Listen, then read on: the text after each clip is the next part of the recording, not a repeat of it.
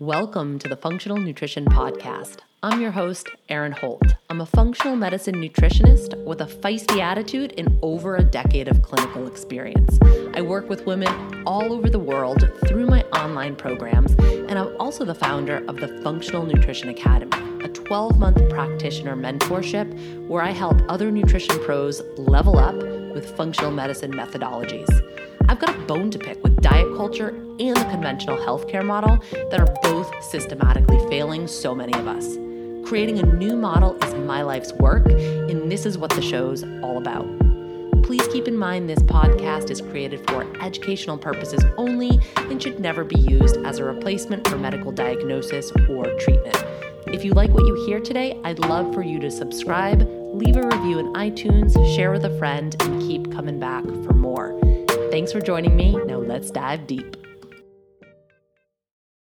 Welcome back to the 12 Days of Funk'mas. We are celebrating a big milestone in podcasting. We hit a million downloads earlier this month. Hooray! So, what I'm doing is re releasing all the fan favorites, the most downloaded episodes, because we've got new folks coming to the show all of the time. And I want you guys to sink your teeth into the big, meaty topics that are going to move the needle most for you. Today, we're talking about cholesterol, big big topic. We're going to talk about um, whether eating cholesterol is a problem, what cholesterol does in the body, problems with low cholesterol um, underlying reasons for high cholesterol, how it relates to your hormones, and how to support healthy cholesterol levels, among a great many other things. So, great episode to listen to and to share. This is a big one that you're going to want to share. I, I am not surprised that it is one of the most popular episodes. Now, we do have a fun giveaway going on. Uh, Coyote River Hemp Company, a longtime friend of the podcast, are giving away a full bottle of CBD and some CBD gummies over on Instagram. You got to check us out there at The Functional Nutritionist. We'll link all of that up in the show notes, of course. Um, and that's really all I have to say today. Uh, there's one point in the show where I'll talk about fat digestion. And if you need a little bit of a deeper dive or you want to figure out if you're digesting your fats well, you can do that with my free dig- digestive guide. Go to erinholthealth.com forward slash digestive guide. Again, linked in the show notes. And you can get that free guide to really help you with your fat digestion, amongst other things. So without much further ado, here's the show. Hey, folks, we're back with a new episode. Today, we're going to get into all things cholesterol uh, based on some listener questions that came in recently. We're going to totally unpack all the things that have to do with cholesterol. Okay, let's get into the, the podcast questions because they are good. Hi, Erin. I recently had some blood tests from my doctor and learned that I have high cholesterol. Her advice to me is to eat a healthy diet and exercise and take fish oil pills. My question is what is cholesterol? I know there is good and bad cholesterol, but what does that mean? How worried should I be about this? I already eat pretty health- healthy and I exercise a lot. Fish oil pills gross me out. Is there a way I can get whatever I'm trying to get from them in my diet otherwise? I've chatted with friends about this and they all echo my first question What even is cholesterol? Thanks, Nick. And then I had another question from Deborah who says, Hello. Can you please do a podcast on what to eat when cholesterol, triglycerides, non HDL is elevated? I absolutely love your podcast. You're the most informative nutrition professional I have listened to thus far. Thank you, Deborah. No, Deborah, thank you. That is extremely flattering. Thank you. Um, we had a little bit of an email exchange, and she, Deborah went on to say that I am a fairly new RD, that stands for registered dietitian, from Wisconsin. I work at a i'm not going to actually say the name of the clinic where she works on air publicly um, she said i am more confused than i was when i was in college regarding education educating patients on lipids all the educational materials recommend low fat eating and limit saturated fat. I'm looking forward to your podcast because, as I mentioned in my last email, you know your stuff and I trust your judgment more than the Academy of Nutrition and Dietetics. I don't know about that, but I surely got a chuckle out of it. Okay, thanks again for all your hard work and research, Debbie. P.S. I just signed up for IFNA training. Um, IFNA stands for Integrative and Functional Nutrition Academy. It's one of the trainings that I did. So, way to go, Debbie. Good luck. You're going to love it. Okay, so let's do it. Um, I'm like stretching, getting ready for this. I have a huge mason jar of water. I am prepared. I mean, settle in, folks. It's going to be a long, long one. Um, before we dive in, I have to post this disclaimer. This is not medical advice. Now, if you listened to last week's podcast, you probably heard me riff on this a little bit. Um, I am not your healthcare provider, so please don't take any of this as medical advice. It is simply research and information that I'm passing along to you, and then you can discuss this with your own healthcare provider.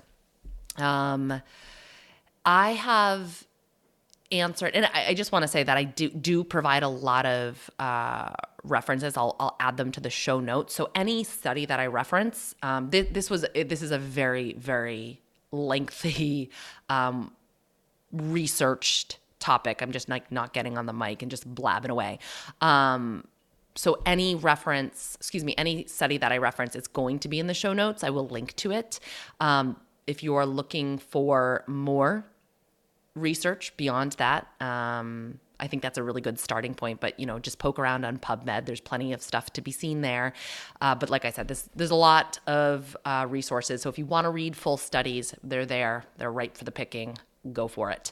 Um, and I have answered this question a lot, but it was it's always been in the context of my food program. So, for example, with my carb compatibility project people start to add more fat and cholesterol to their diet. And they are like, wait a second, this kind of flies in the face of everything that I've ever been told about food and cholesterol. And so people start to freak out a little bit. And you might be feeling similarly, especially if you're starting to dip your toe into the whole real food arena and um, you're choosing whole foods from the earth versus packaged foods from a box, right?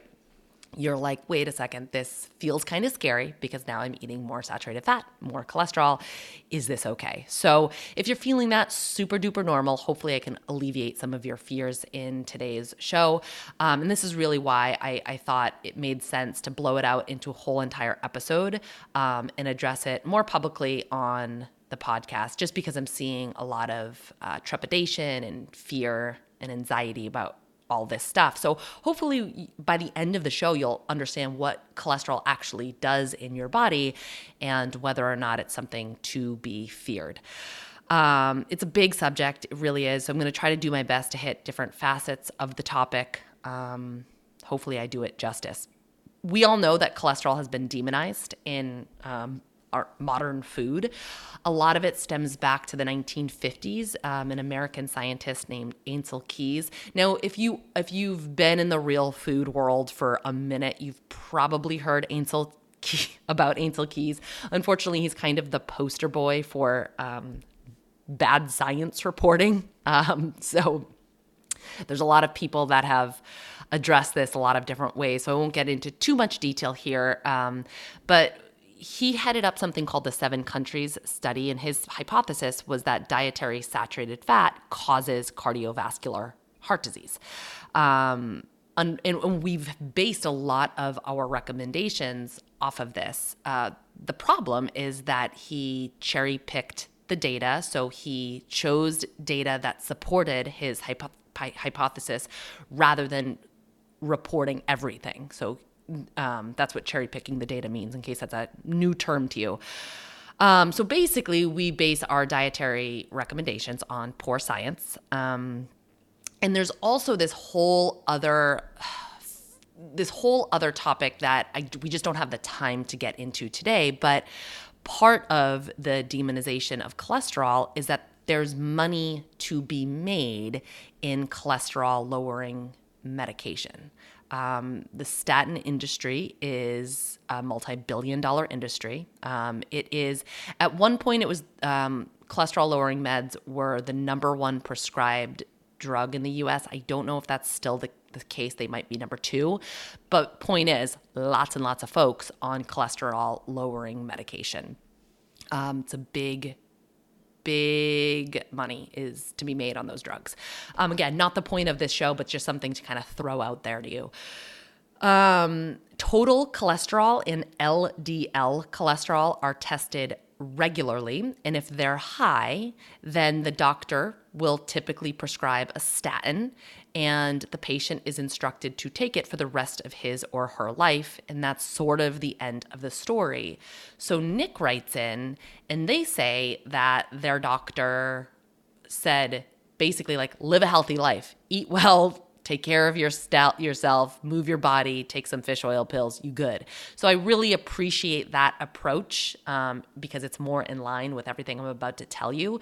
Unfortunately, that's not really the norm. Most people are being told that you need to go on a statin, and on a statin, you shall stay. Um, the current recommended guidelines are to keep total cholesterol under 200. And we have to ask is that actually a healthy recommendation? And if you're flagged as having borderline high or high cholesterol, is that actually a bad thing? And is it something that requires intervention? And is the appropriate intervention a statin drug and dietary cholesterol avoidance? Okay, so those are all the questions that I hope to answer today. It is not just as straightforward as cholesterol is bad. It never is, right? It never is. It's always contextual. And cholesterol is actually necessary for human survival. We need cholesterol. So we're going to talk about some of the great thing that things that uh, cholesterol does, why we need it. We'll also get into problems with having low cholesterol. Yes, there's so much talk about high cholesterol that low cholesterol is often overlooked, but that's a problem too. Um, reasons why it might be high. And hey, just a disclaimer it's not because you have a statin deficiency, um, and also what you can do about it. And we will get into statins, so make sure you stay tuned to the end. I'm going to talk about statins the good, the bad, and the ugly. Okay, so that was a very long introduction. Let's start off. What even is cholesterol, to use Nick's terminology? Cholesterol is a steroidal compound.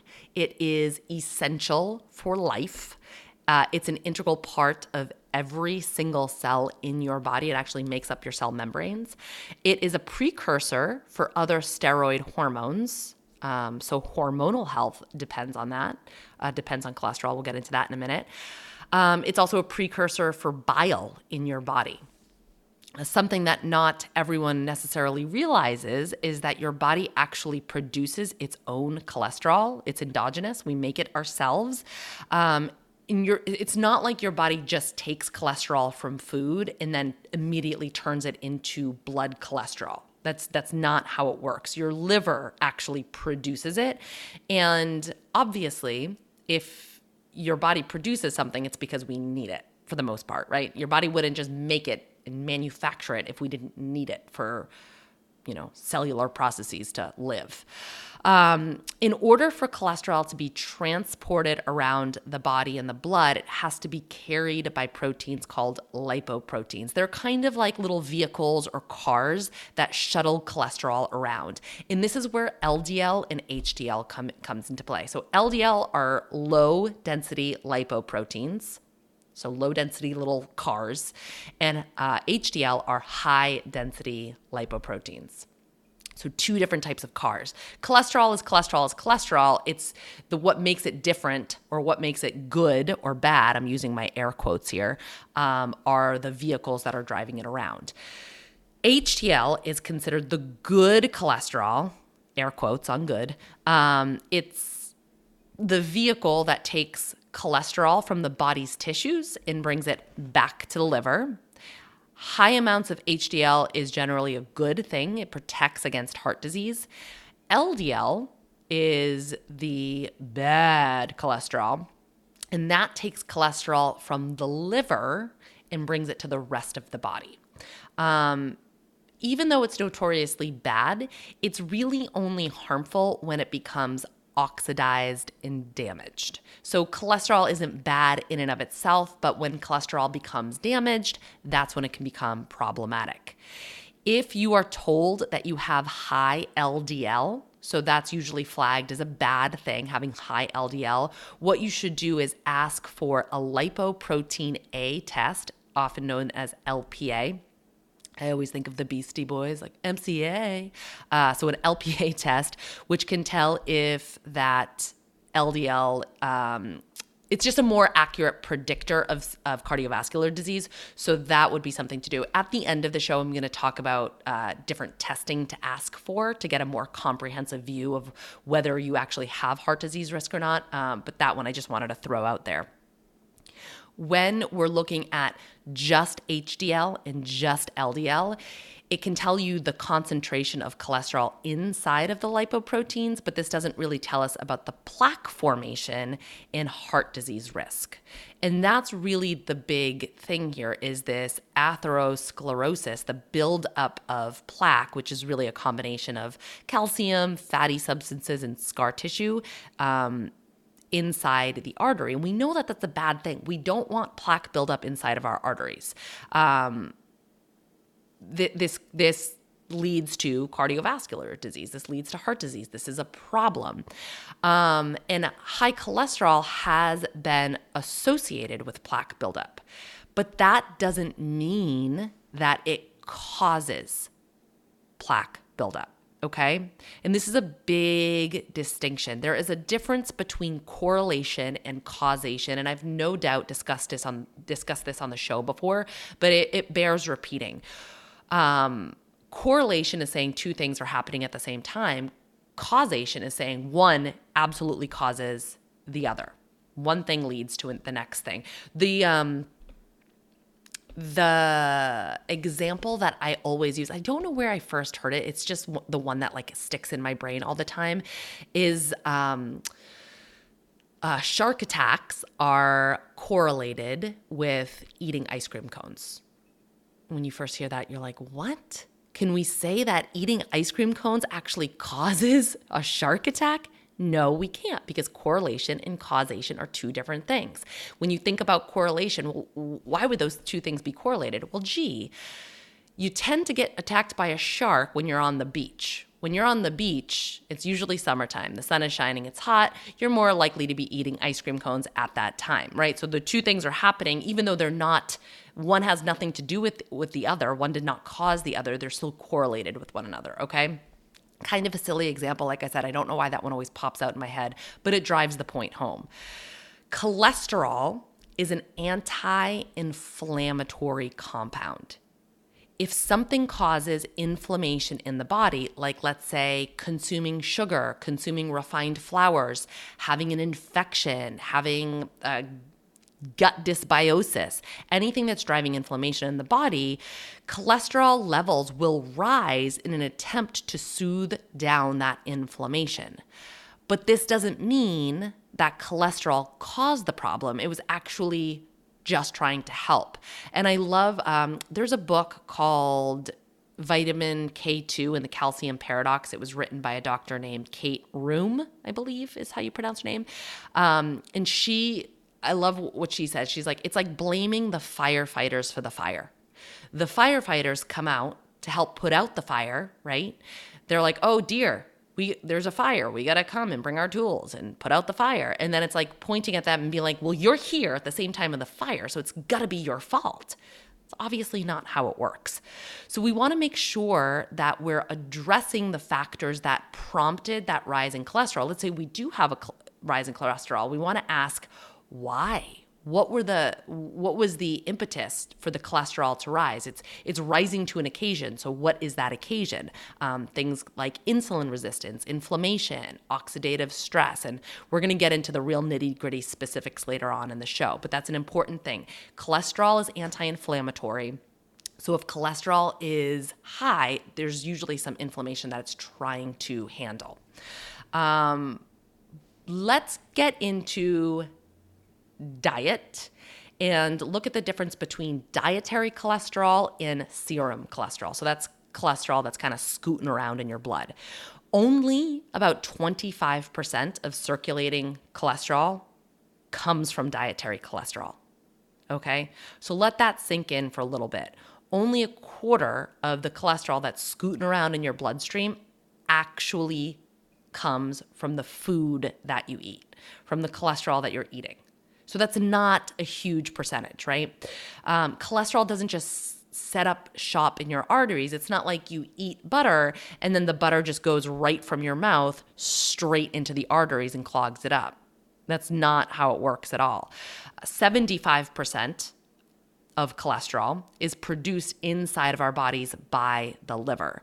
And the liver actually regulates production based on what's cruising around in circulation. So even if you eat a low cholesterol diet, your liver is still going to make cholesterol. And if you're not eating enough dietary cholesterol, your liver will upregulate cholesterol production in order to have enough for it to do its job. Um, it's just going to happen. It's going to happen, okay? You're going to have cholesterol in your body. Just like the Beatnut said, there's no escape in this. La la la la la la la la la la la la la la la la. Um, this is a direct quote from Chris Kresser. Chris Kresser is a functional medicine practitioner. He's a licensed acupuncturist and he, he's a big into research. He puts out a lot of good information around this whole subject.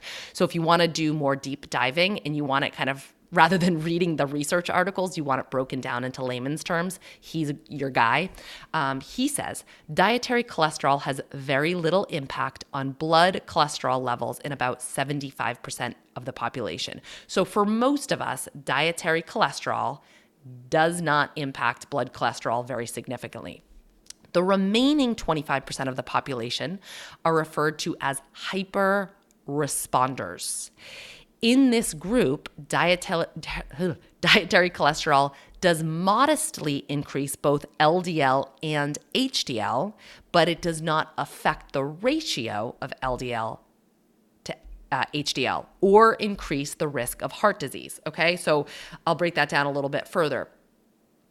Most of us, 75% of us, the, the cholesterol that we eat doesn't really make a big difference to our serum cholesterol. For a quarter of the population, um, where a uh, quarter of the population are hyper responders. So dietary cholesterol can do a little can can bump up cholesterol levels a little bit, but it doesn't increase the risk of heart disease. And that is really at the crux of the the issue of cholesterol. That's why we're scared of cholesterol because we're like, "Oh my god, heart disease." Um, but for most of us there's not there's no there's no association there there's no i shouldn't say there's no association there's no causation there okay um, so the question isn't so much does consuming saturated fat and cholesterol increase blood levels of cholesterol? Because for most of us it doesn't. But even if it does is that a problem? Does it increase the risk of cardiovascular disease? Um, a t- 2010 meta analysis that was published in the American Journal of Clinical Nutrition concluded that there is insufficient evidence connecting saturated fat to heart disease. Okay. Um, meta analysis, just uh, so you know, is really the gold standard because it's analyzing many different studies. So it's taking all of these studies, it's lumping them together, and it's saying, what is the overall picture here? This case, there was 21 studies that it looked at, and there were 347,747 participants that's not like a group of 20 people. You know, this is a big deal. This meta analysis is saying not enough evidence to connect saturated fat to heart disease. So, I mean, it's a pretty big deal, right? Have we been telling people to eat the wrong things? That's a that's a pretty big thing. Um, and by the way, I do link to that um, that article in the show notes. Okay, so Cholesterol. What's its function? What does it do? Um, it is necessary for many processes in the body. It is biologically important. We need it. cholesterol is critical for cell function and communication. So, like I said, it makes up cell membranes. Cell membranes are there to keep things inside the cell and protect them from foreign invaders. Cell membrane is like a barrier system, and it's made up of something called the lipid bilayer. Do you guys remember that from science class? I can totally picture it in my head. Um, and at least 25% of these lipids are cholesterol. So it plays a very integral part in keeping our cells safe. Um, it plays a role in membrane fluidity, but it also reduces the permeability of lipid membranes, right? Making sure that things that are supposed to stay in stay in, and that the things that are supposed to stay out stay out. Um, we need enough fat in our diet to build up our own cells. Um, and one of the the keys here is to invo- avoid inflammatory fats because they can get oxidized. Um, and I'll refer you back to episode three of the podcast, Healthy and Unhealthy Cooking Fats and Oils, where we break that all apart. Um, what are the inflammatory fats to avoid? But these fats that we eat can become part of your cell membrane um, and they can have less optimal function. So you literally build up your cells with the fats that you consume. So just make sure you're choosing good ones and um, that's why I, I had that earmarked as episode three. Like the third episode I ever recorded was about that. It's that big of a deal. Um, if we're not eating great fats, if we're eating those inflammatory fats that can become oxidized, um, receptors on our cell membranes uh, can get all messed up and they're responsible for signaling and communication between cells. So it can really mess up quite a lot of things. Okay. So it's important just for the basic building blocks of our body. It's also, cholesterol is also a hormone building block. It is the ultimate hormone precursor. Everything starts with cholesterol. Now, for my folks in Your Hormone Revival, my three month hormone program, you get to see lectures and PowerPoints and diagrams and all sorts of cool things to help you like visually connect to what I'm saying. Unfortunately, I can't do that on the podcast, but if you want to go and Google steroid hormone pathway, um, you'll see at the very tippity top is cholesterol. So without cholesterol, we are not building hormones. We need LDL cholesterol to form our steroid hormones, like the bad cholesterol. Ooh, um, without it, we don't have hormones. Um, and that goes on to build pregnenolone, which is often called the mother of all hormones. Pregnenolone converts to progesterone, which goes on to produce cortisol. Pre- pregnenolone can also convert into DHEA, which is sometimes called the father of all hormones because it's the precursor for. Um, testosterone, it can be converted into estrogen. So basically, estrogen, progesterone, testosterone, DHEA, cortisol, all your sex hormones and all your stress hormones are manufactured from cholesterol.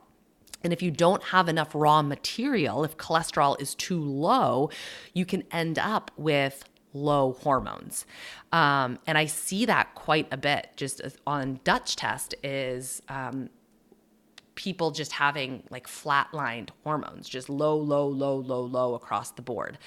Um, now, patients who are on statins, they're trying to lower their LDL numbers, might not have enough of a hormonal precursor. Uh, low cholesterol can mean low hormonal output, and and it can increase inflammation because well, cholesterol is an anti inflammatory, but so is cortisol. Um, cortisol is a very potent and powerful anti inflammatory and helps to keep inflammation at bay. If we don't have enough precursor to make cortisol, if we have low levels of cortisol in our body, inflammation can kind of run amok throughout the body. So again, it all comes back to cortisol. Now, I've heard that any um, anything below 150 is too low in order to be a hormone precursor. So um, that comes from Dr. Dan Kalish, that number. Um, cholesterol is also very necessary for bile production. I talked about bile in um, in another episode and why bile is such an unsung hero, why it is so important, unfortunately so overlooked. Um, bile salts are cholesterol derivatives. They're synthesized in the liver from cholesterol. We need bile for fat absorption We need. Um, we also need bile for the removal of toxins from the body. Uh, dietary fats need to be emulsified. I don't think everyone totally understands this. We don't just just like digest and absorb fats that first has to be emulsified down before we can absorb them, before we can digest them. And this is exactly what bile does. It emulsifies those fats. So not only do we need them to absorb fats, fatty acids, but we also need it for um, in order to absorb fat soluble vitamins, which again are needed to build hormones amongst amongst other things. We need fat soluble vitamins for immune health. We need them to keep food sensitivities at bay. So, really, really important that we have all of the precursors um, for all of these necessary things. Um, as I mentioned, we need free flowing bile to detoxify and flush out all the toxins in your liver. Um, and we need bile in order to convert thyroid hormone T4 into active thyroid hormone T3 three. A lot of times when I run a functional thyroid panel, people will have perfectly normal T4, but they'll have low levels of free and total T3, which tells us that there's a conversion problem there. It's a very common thing. Um, one of the reasons is not having appropriate bile synthesis. So we need bile for hormonal health, for absorption of fats, for absorption of fat soluble vitamins, and we need cholesterol in order to make bile. Let's stop here for a second and we'll pick right back up because I want to answer one of the top questions I get in my business, which is what probiotic do I recommend? Now, obviously, this is going to depend on the individual and what you got going on in your gut, but for a daily staple probiotic, I'm a big fan of Bio-Kult. I've actually been using them for uh, since Hattie was a baby, so over six years ago. Um, I first learned about this company. Their favorite product of mine is their boosted probiotic because it's four times the potency of their original formula. Boosted is cost effective, it's shelf stable, and it contains strains of lactobacilli and bifidobacteria, which are the friendly bacteria in our guts that are often really low in the people that I'm doing functional GI testing on and stool testing on. Those bifidobacteria, especially, they make up 90% of the beneficial flora in our colon. So when we hear all about the microbiome and the benefits of the microbiome, a lot of what we're hearing about are those bifidobacteria. So, whenever I'm looking for a probiotic or recommending a probiotic, I'm always looking to make sure that they do have different strains of bifido, and Bio-Kult's boosted absolutely does. They're non GMO, they're gluten free, and their stability and potency are guaranteed through external lab testing. So somebody else came in and they said, "Yep, what they're saying is in this is actually in this." Um, and if if you can't swallow pills or you've got kiddo who can't swallow pills, you can break the capsules apart and sprinkle the contents into food or drink like oatmeal, yogurt, or smoothie or something like that. And of course, you can just swallow them whole. So head over to biocult.com, use code FUNK20 so you can save 20% and get your gut feeling good. All right? Now we're back. Okay, we also need cholesterol for our nervous system. Um, we need it because it's a precursor to vitamin D. Vitamin D acts as a hormone, it has metabolic and immune functions. Um, we need cholesterol for immune health, for T signaling. Um, I talk a lot about T regulatory cells in episode 67, especially as it relates to autoimmunity. So if you can go check that out uh, for why that's so important.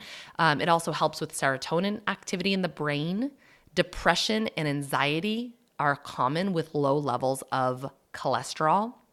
Um, it is an antioxidant. Cholesterol is one of our body's antioxidants, which I think is pretty cool. It repairs, um, it's a regulator of oxidative stress in reducing oxidative stress. Cholesterol isn't, like I said, it's not going to just set up shop in your arteries.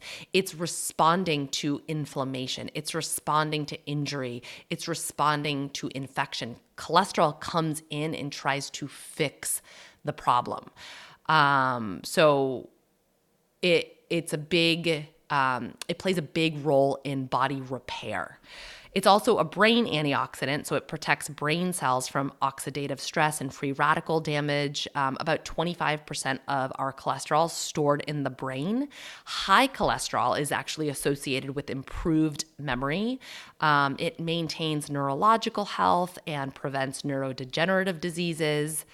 Higher rates of dementia and cognitive decline are associated with low cholesterol. And I threw a bunch of resources into the mix.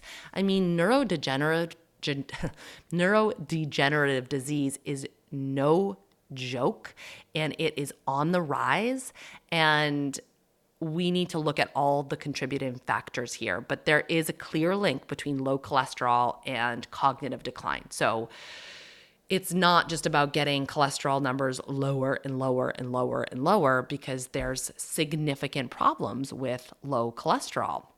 Now, normally with different lab markers, you will see a range. So if you get your blood tested for different stuff, you'll see um, your number and you'll see the lab range. And ideally, you want your number to fall within the lab range, right? That's what that's what says it's a normal lab function. So, like an, an example is the, of this um, conventional ranges for ferritin for an adult female is between 10 and 150, right? With cholesterol, many labs have changed the way that cholesterol is reported. So you won't see an upper limit and a lower limit like you would for just about any other marker. Um, instead, you'll see reference ranges as 0 to 200, which implies that the lower your cholesterol is, the better. Like there's no low end to cholesterol. That's insane. That is completely nutso. Um, Dr. Cheryl Burdette says a cholesterol of zero is incompatible with life for all of the reasons that I just outlined, right? All of those reasons. We can't have no cholesterol. We can't even have low cholesterol. Low cholesterol is an in- indicator of poor health. Low cholesterol needs to be managed. Um, a cholesterol of less than 155 is associated with an increased risk of suicide, depression, and um, hemorrhagic stroke. Like I said before, uh, less than 150 is uh, we don't have enough uh, cholesterol precursors to build up our hormones.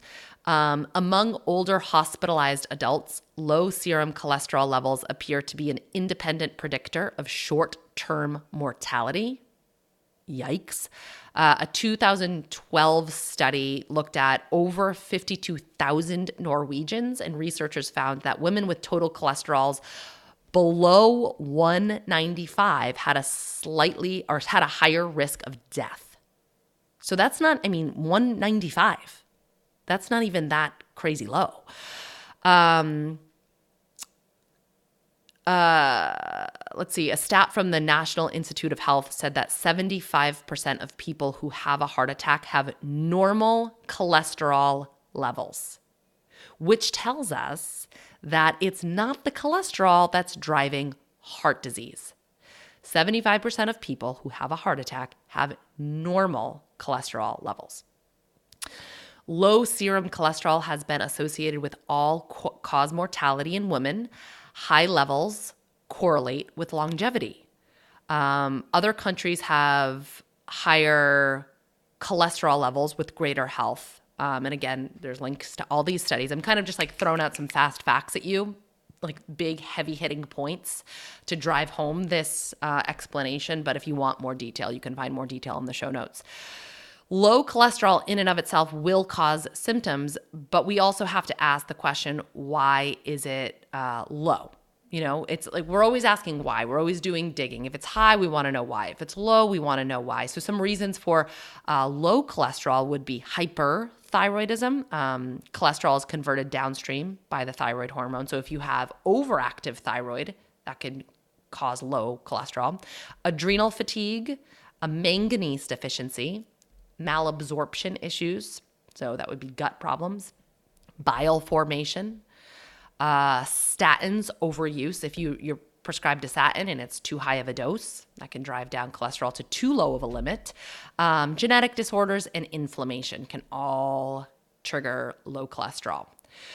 Okay, so we also want to look at um, underlying reasons for high cholesterol. Um, the body is really quite smart. It does things for a reason. Um, in your hormone revival, I'm always talking about body compensation and compensatory mechanisms.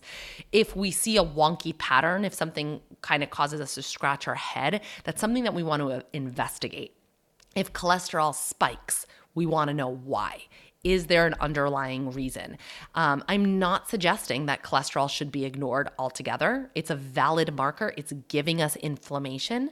Um, if LDL levels are very high, it's a sign that the body is being triggered to produce too much cholesterol or it's not u- uh, utilizing cholesterol uh, effectively or both.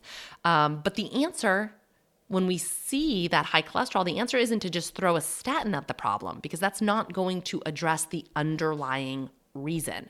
And the underlying reason might keep humming along. So we're just kind of ignoring it. I know I'm not saying that nobody should be on a statin. Again, we'll talk about that at the end of the show. I'm just saying that there needs to be more investigative work done to figure out why uh, lipids are off. Um, and you also get the negative side effects of taking a statin, which are significant. So we're going to talk about that too. Ultimately, we have to stop saying you have this disease or you have this problem or you have this imbalance, and we have to start asking why. It's not you have high cholesterol, it's why. Why is the body upregulating cholesterol production pathways? Why is that happening? Um, so let's look at some potential causes and reasons. One is dietary changes and fat loss, uh, funnily enough. Any big change to the diet, any dynamic shifts in your dietary intake the body might need a, a, period of time to recalibrate itself. I'm not really a huge fan of testing for stuff and to, for doing the investigative work when you're in the midst of like a really big radical change, whether it's like diet or exercise or whatever. Kind of like do the change, get underway with the change, and then retest, reassess.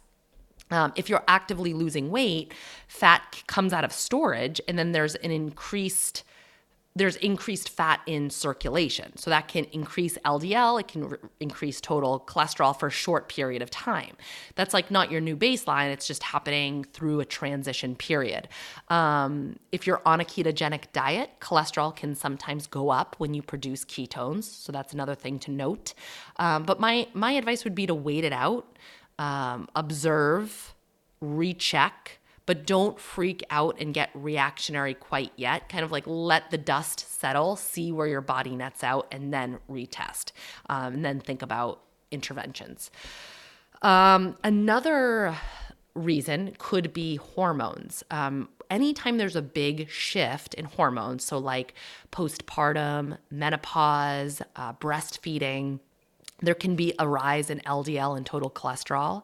There's a very cool study that I linked to from 2010, the National Institute of Health, that said women's cholesterol levels vary with the phase of menstrual cycle.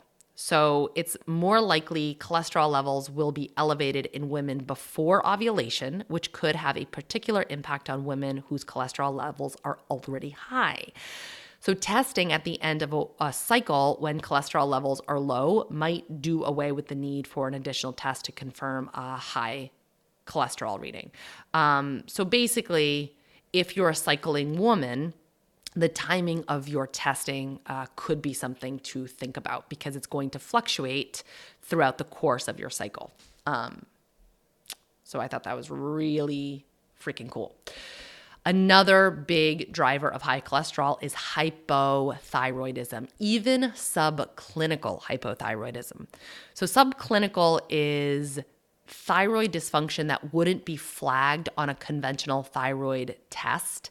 And uh, so let's say you just went into your primary care doc and you're like, hey, could you test my thyroid? Um, they're generally going to just look at TSH or they're going to look at TSH and maybe T4, and that's not usually enough to flag um, to flag hypothyroidism. Sometimes it is, but not always. And the conventional ranges are very big. So you could be within conventional ranges of testing and you could still have thyroid dysfunction. So that's why I run a very specific set of labs for my clients for your hormone revival participants so we can get a we can pick up sub subclinical hypothyroidism because it's still important. It's still something that wants to be addressed. Unvo- unfortunately, conventional medicine doesn't really like to treat thyroid until it becomes like a real problem. Um, they won't treat it until there's actually been damage to the thyroid gland done in mo- most cases. And we're trying to catch it before it becomes a problem. So, subclinical hypothyroidism is significant in my estimation, anyway. Um, Thyroid hormones control the body's metabolism, and so it can affect cholesterol levels that way. Thyroid activity can affect LDL expression. Active thyroid hormone T3 stimulates LPL, which is lipoprotein lipase, that breaks down cholesterol in the body. So, when thyroid hormones are low, the body doesn't break down and remove LDL cholesterol as efficiently as it should be. So that could drive up the numbers. Um, and elevated TSH levels can also cause high cholesterol. Um, and this is independent of the hormones T3 and T4. So, if your cholesterol panel is wonky, it makes sense to do a comprehensive thyroid check. And in fact, this just happened recently with a client of mine. She had high cholesterol. And I'm like, this just doesn't make sense. This doesn't add up. And sure enough, we did a thyroid panel and she had Hashimoto. So it definitely warrants uh, a thyroid test. Okay, another big reason for high cholesterol is active and acute infection in the body. Um, one of the ways that plaque buildup forms and creates that atherosclerosis that we know to be bad, bad, bad, um, it's an inflammatory response of the inner artery. So there's some type of inflammation that's going on there. The inflammation is a response to injury. So it's an immune response. That inflammatory cascade that rushes to the artery is responding to some type of injury. And one of those types of injury can be infection. Um, this is why we see increases of LDL, the bad cholesterol, with active infection. It essentially um, sequesters would be a good word. It it sequesters infection, so to like keep our body safe from the infection. Um, it tries to stop the infection process, um, stops the activity so it doesn't get into our cells and doesn't wreak havoc and doesn't cause um, major problems. Again, LDL is just kind of running to the rescue. Um, it's a short term solution to a really bad infection. Uh, LPS, lipopolysaccharides, might be a terminology you're familiar with. It, they live on the membrane of some bacteria. They're considered endotoxins. They're pretty darn toxic to the body. So if we've got bacteria, these LPS uh, toxins can really wreak havoc, um, and even high amounts of it can contribute to sepsis. So it's a they're they're a big deal. They're they're pretty bad. And what LDL LDL cholesterol does is it binds to those LPS and kind of neutralizes the LPS, neutralizes that toxin. Um, patients in one study that I was looking at were able to inactivate five times more LPS before LDL removal than after LDL was removed. So they did this study and they um, they removed LDL and once they did that, we were less, the, the participants were less able to fend the body off against that infection, to inactivate that infection. Um, so LDL actually plays a quite a protective role in the body against infection and we have to the whole the whole issue here is that we have to address the underlying infection rather than just clearing out the LDL. That's like telling the firemen to go home, but we still have no way of putting out the fire, right? Um, so I think that's really cool. And there's a couple of studies that I linked to to showcase what I'm talking about. H. pylori is another driver of cholesterol and heart disease. Um, H. pylori, excuse me, H. pylori is an infection of the upper GI tract. Um, it's a bacteria that is kind of unique because it can survive in very highly acidic environments like the stomach. Um, it's best known for causing peptic ulcers, gastritis. It, it uh, gastritis is when the lining of the stomach kind of almost gets like an ulcer on it. It gets um, really, it's like an open wound. And this can also happen on the duodenum too. So H. pylori is, it can be a major cause of this. And it also comes with some upper GI discomfort um, like burping, belching sometimes, but there's um, sometimes pain in the stomach, like a burning in the stomach. This is one thing that I'm screening almost all of my clients for via a stool test. And I take it very seriously when we find it on a stool test because um, H. pylori can destroy vascular tissue. Autopsies are starting to turn up showing H. pylori bacteria in the lesions of stroke and heart attack victims. So, this is not something that we want to take lightly. We want to address this infection um, if it's present. And then other things too, like environmental toxicity, heavy metals, basically anything that affects the liver can impact um, cholesterol.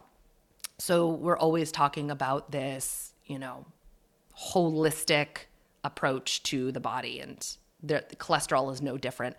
Um, there is genetic predisposition. And I feel like sometimes this is used, I don't want to use the word excuse, that's not what I mean, but this is used as like, well, my mom had high cholesterol. And it's like, right, but why? Right? Is it does this truly run in your family or do the um the driving factors that drive up the underlying factors that drive up cholesterol run in your family right? Is the, what's what really runs in the family here? Um, fh stands for familial hypercholesterolemia. That's a real thing. It involves a mutation of a of a gene that codes for ldl receptor or the gene that codes for apolipoprotein b apob homogenous carriers um, nope, that's not what I meant to say. I'm like, I am not saying this word right. Homozygous carriers of FH have two copies of the mutated gene. Um, this condition is very rare. It affects only about one in a million people. But heterozygous carriers have one copy of the mutated gene, uh, and the other copy is functioning normally. And this is more common. And the prevalence is somewhere between one in 300 to one in 500 people.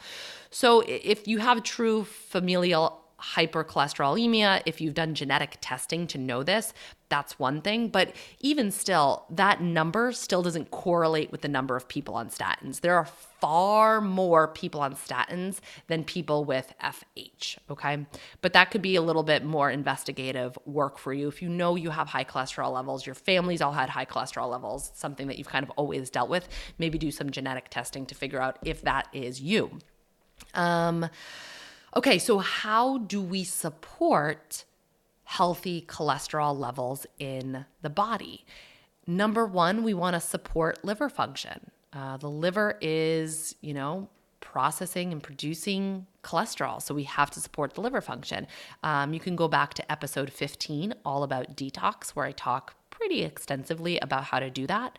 We need proper bile flow. So, again, that's episode 37, where I talk about bile in liver support those are two two episodes to check out. Um, we can do botanical support, um, herbs that help to support uh, the the liver, things like turmeric and milk thistle. Um, other nutritional support like glutathione and N-acetylcysteine. We can do dietary support.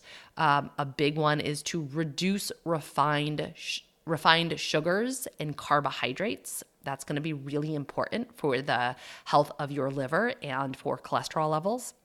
We want to avoid fructose. Fructose is a hepatotoxin. hepatotoxin. Um, it's a fructose intake is associated with fatty liver disease in children. Um, our liver really struggles to deal with fructose. It has a finite capacity for fructose metabolism, meaning we can only deal with so much. Um, it can produce triglycerides and increase LDL in the body if we're consuming fructose regularly. It can kind of bog down the liver while it struggles to clear it. There's different ceilings of fructose consumption for children and adults. Children really shouldn't be exposed to refined fructose um, if we can help it. It's just not a health food, it's the exact opposite. Um, I wrote a recent blog post about the Isagenix uh, kid smoothie um, and why I find that it's problematic. Um, this company uses something called health washing to make them seem like they're using really good products, the best of the best for you and your family. But when you actually break down the ingredients, like I did on my blog post, um, I'll link to that in the show notes as well, we can see how um, they're really junky ingredients. And one of the sugars that they use in this kids' smoothie is fructose, and that is a problem. And you can read more about why it's a problem in that blog post. Um, another thing that's really, really important to support healthy cholesterol is anti-inflammatory diet because remember cholesterol is rushing um, to inflammatory responses to to like put out the fire and we want to mitigate those inflammatory responses. We want to dampen the inflammation. Um, one of the, the main sources of inflammation in our modern day is our modern diet. So, if we shift over to more of an anti inflammatory diet, that is just going to help to um, reduce the need for cholesterol. Um, we need a uh, anti-inflammatory diet looks like lots of different color, nutrient density, uh, antioxidant rich. We're avoiding infl- inflammatory oils. Look at your salad dressings. Do they contain industrial seed oils like soybean oil, canola oil, um, sunflower seed oil, cottonseed oil? We want to avoid all of those things. Um, there's nothing like there's it's it's a bummer to see somebody invest a lot of time and effort and money into all of this beautiful, colorful produce and then dump those inflammatory oils on top of it. So do your best to avoid those. You can um, make your own salad dressings. Um, Primal Kitchens makes good uh, bottled store bought dressings um, that use good oils. So that's something to check out. Um, oh my gosh, while I'm on it, I have to tell my client gave me this recipe for homemade salad dressing that is like, will knock your socks off. It is good. It's like something you would get in a restaurant. So you take a third of a cup, or I mean, you could use like half a cup if you want to make more, whatever. Equal parts balsamic vinegar and olive oil. So I always use organic um, extra virgin olive oil. So I do a third of a cup of each. I throw in a clove of garlic and I put in about like half a teaspoon to a teaspoon of Dijon mustard and then blend it up. It is so good. Um, it'll store in the fridge for quite a few days. So I highly recommend making that. Oh my God, I just want to like drink my salads all the time. Okay, moving on. Um, so my point with that is, you know, making your own salad dressing doesn't have to be totally sucky and time consuming. Okay, and then to get into like if you need a little bit more hand holding through the process, if you just want more details, um, it, low inflammatory diet is the diet that I outline in my Fueled and Fit self study program. So you can purchase that on my website anytime. It's a 21 day program that walks you through a whole foods anti inflammatory diet, how to shop, how to meal prep, all of it. Um, it's like the gateway drug into eating Whole Foods. Um, so I highly recommend that if you haven't checked that out or you feel like you just need more support in this area. Um, or my carb compatibility project, I specifically designed this program to be anti inflammatory and liver supportive and it reduces and eliminates the refined sugars, the refined flours that are so problematic for heart health. So it basically encompasses all the things that I'm going to talk about today. It's in the context of that program. Um, so that could be something to check out. And just a quick side note here, maybe not so quick, but something that I want to get off my chest. I did get a negative podcast review talking about how I promote my nutrition programs on this show. And I think I'll probably riff on it in a future episode because I, I want to address this whole concept of women and self worth. Um, because the two negative reviews that I've gotten on my podcast, this is what they said. One said I had too much of an ego, and the other criticized me for promoting my own services. Which just tells me that we have a real dysfunctional cultural belief that it's not okay for women to have confidence or to ask for fair compensation for their work. And that makes me crazy. And that makes me want to pull my hair out. Um, it takes me three to anywhere between, like, depending on the size of the program, like, usually like six to nine months or more to develop online programs. And I'm just curious if people think it's possible to disseminate all that information down into a one hour podcast because it's really, really not. We're just talking about one little nutrient today and it's already over an hour. Um, and as I, I've told you guys before, it takes me a full working day to produce this podcast. So I would love to pose this question to my critic What do you make for a day's worth of work? How much money do you make? Would you be frustrated if somebody asked you to do that day's worth worth of work for free? Because that's exactly what I'm doing in order to provide free resources health information for my audience. And I do it happily. You know, you guys know I love this podcast. I love to get on the mic. Give me the mic so I could take it away, just like ODB. Um, but what I don't do happily is accept this like weird sense of entitlement that every aspect of information that you could ever want be spoon fed to you for free in 60 minutes or less. That's totally bananas. So, moving on, I did want to call attention to that because um, when I like, I, I love to give information in the show, but if you need more specific guidance catered to you, that's when you need to opt into a program, right? And most of you guys get that. But anyway, uh, moving on. You can grab that inflammatory diet in one of my food programs. Um, it's really comprehensively laid out for you. It's easy to follow along with. And if you want to do the CCP, I will be running my next program in January because everyone's looking to do a little healthy reboot, give their liver some love at the start of the year, which I get. Okay, so what are some interventions if you do have high LDL and high total cholesterol? First thing I'm going to say here is that you ha- it, it makes sense to try to figure out any underlying cause, right? Is there a gut pathogen?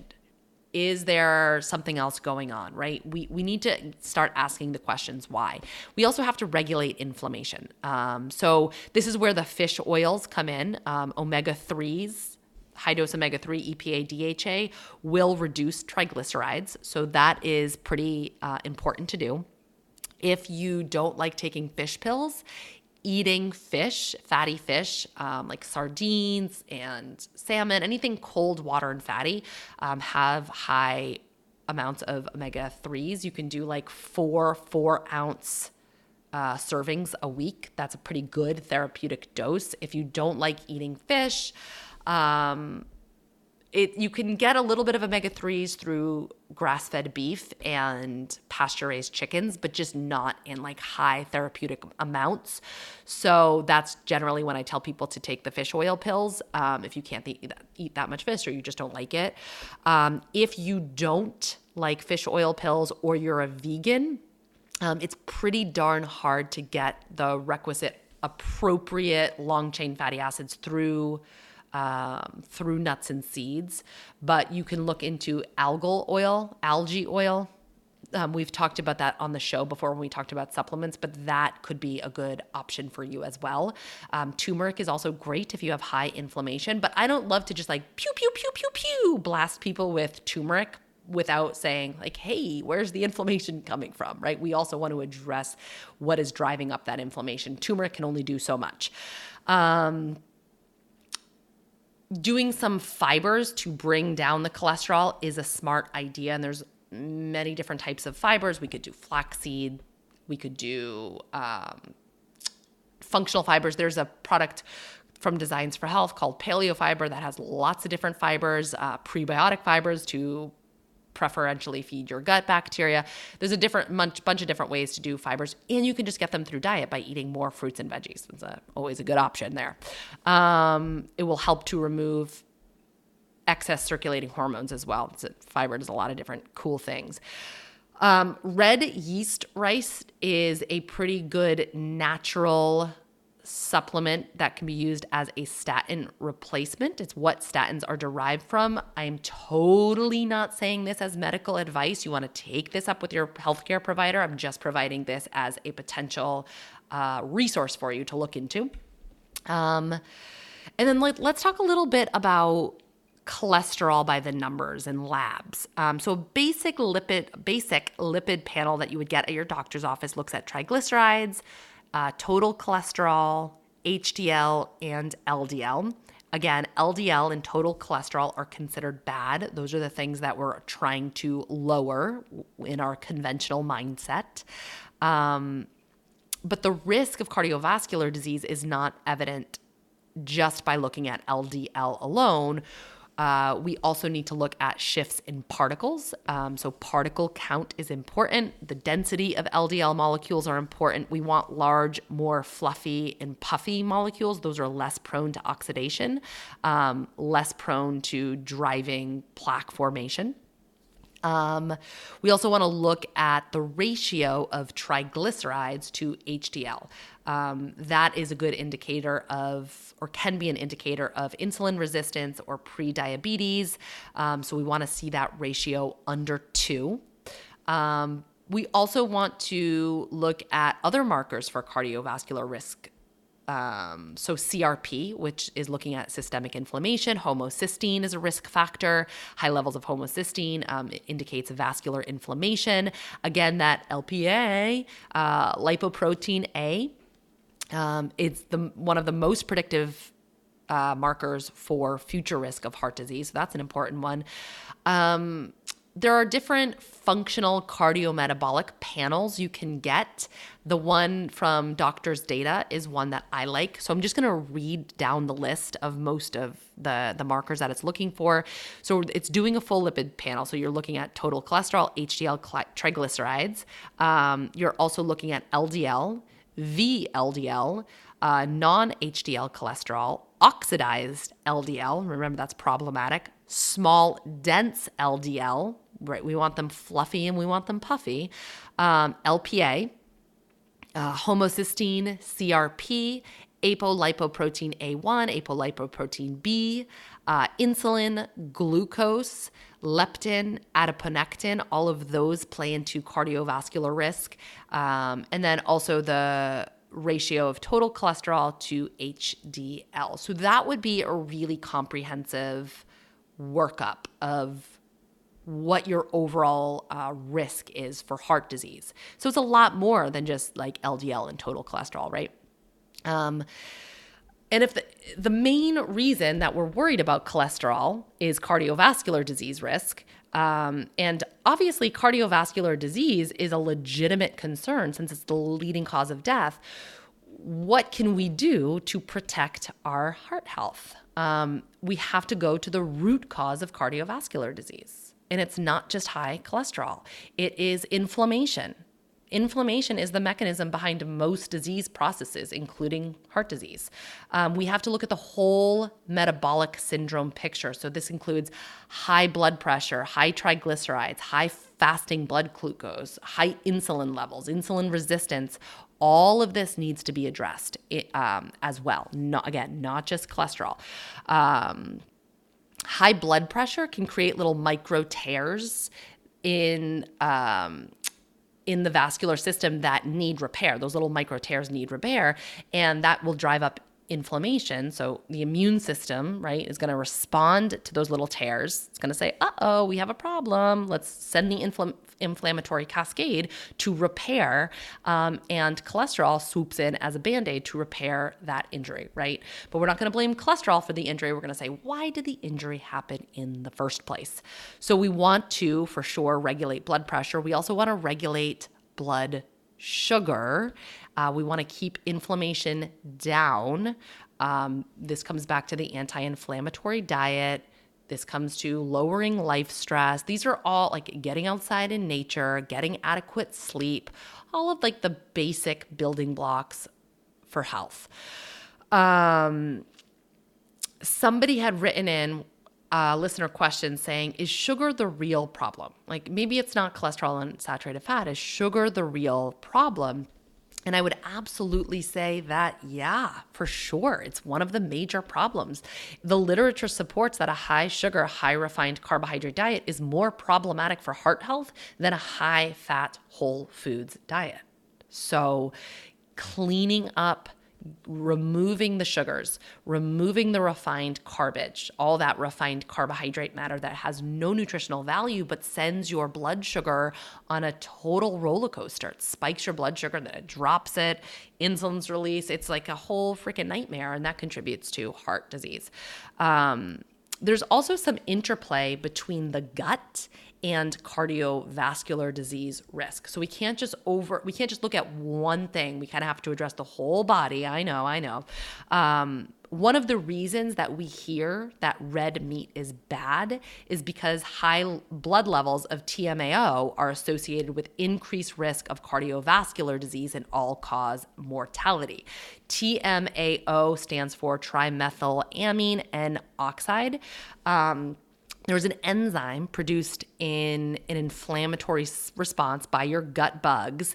And if we have certain types of gut bacteria and we eat red meat or we eat cheese or we eat egg yolks, um, anything with dietary phosphatidylcholine, the bacteria can convert choline into TMAO.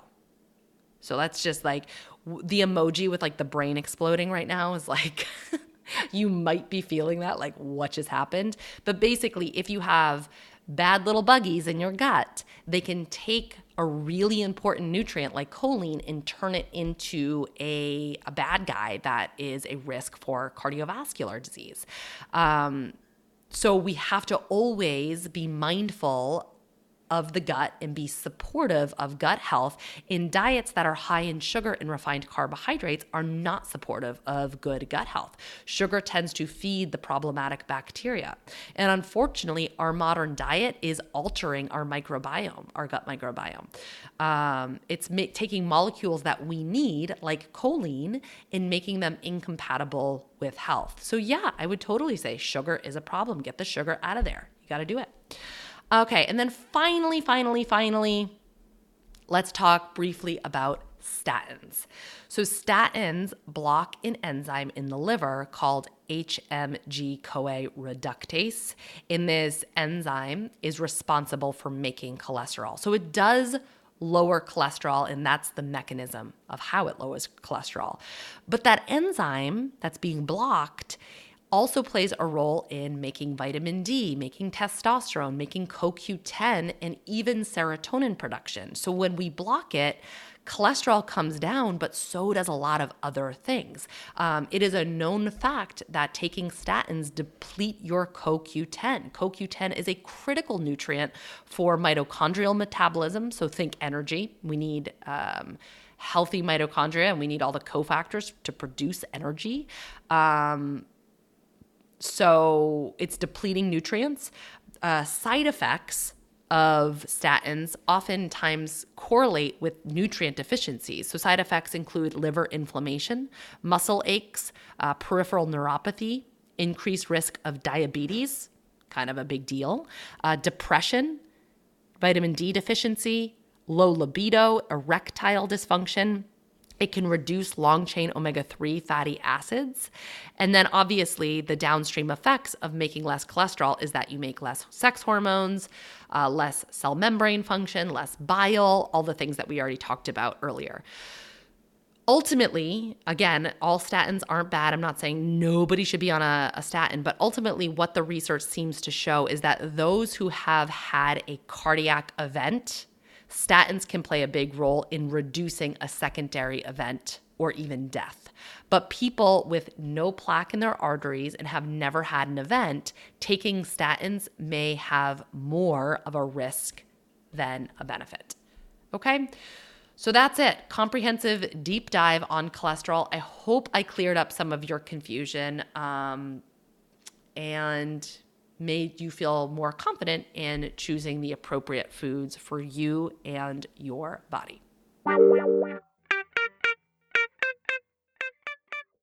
Thanks for joining me for this episode of the Functional Nutrition Podcast. If you'd like to submit a question to the show, fill out the contact form at erinholthealth.com. If you got something from today's show, don't forget, subscribe, leave a review, share with a friend, and keep coming back for more. Take care of you